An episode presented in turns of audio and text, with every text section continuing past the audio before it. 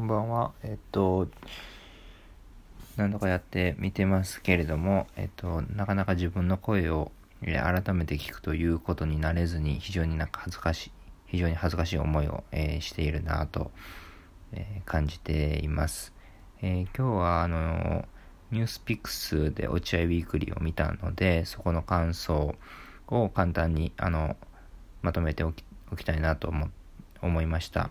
で、ニュースピックスでは今回、あの、えー、ペットをテーマに、えー、議論がされていました。非常に面白い、えー、議論だったのですけれども、特に、え特に自分があの面白い、えと思ったのが、なぜペットが必要かというところについて、え自分なりに少し、え意見を聞きながら考えた、えこと、えがあるので、まとめ、え、ここでお話ししておきたいなと思いました。で、え、非常に印象的に残ったのは、え、ペットを、えなぜ、え飼うかということに関して、えある人が言っていたのは、えー、無責任に愛することを欲するために、えー、ペットを飼うということです。で、これ非常に面白い、えー、ところで、え無常、実は人は愛されることを望んでいるのもあるのかもしれないんですけれども、実は同時に、え愛したいと思っているのだと思いました。ただ、愛せない愛したいけれども愛せない。その裏側には、えっと、裏切られてしまうのではないかという、え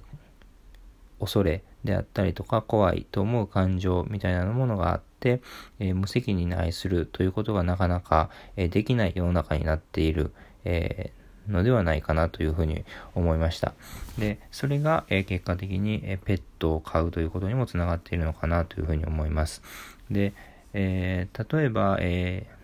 その、無責任に愛するというところにはいくつかグラデーションがあって、例えば自分に、完全に懐くもの、え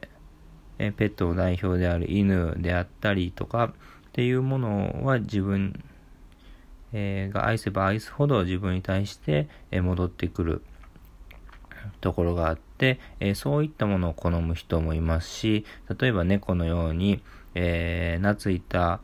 懐いているんだけれども、えー、時には、えー、裏切って外に出て行ってしまったりとか、好き勝手な行動をしている、そういったものを、えー、好きになる、えー、人もいるだろうし、例えば爬虫類のように、え反応があるのかないのかわからない、えけれどもそこに、え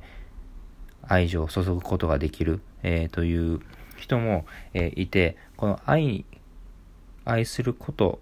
愛したいそしてそこに対する愛に対する返答度合い、えに対して好みがある、えのではないかなと思いました。この愛の返答度、えあるいは表面的には懐き度合いなのかもしれないですけれども、そういったものの、え好み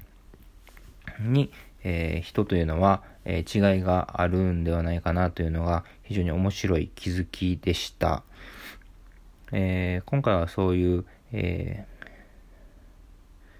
結論めいたことはないんですけれども、あの非常に、えー、こういった発見、えー、があったということを、えー、少しお話ししておきたいと思いました。では。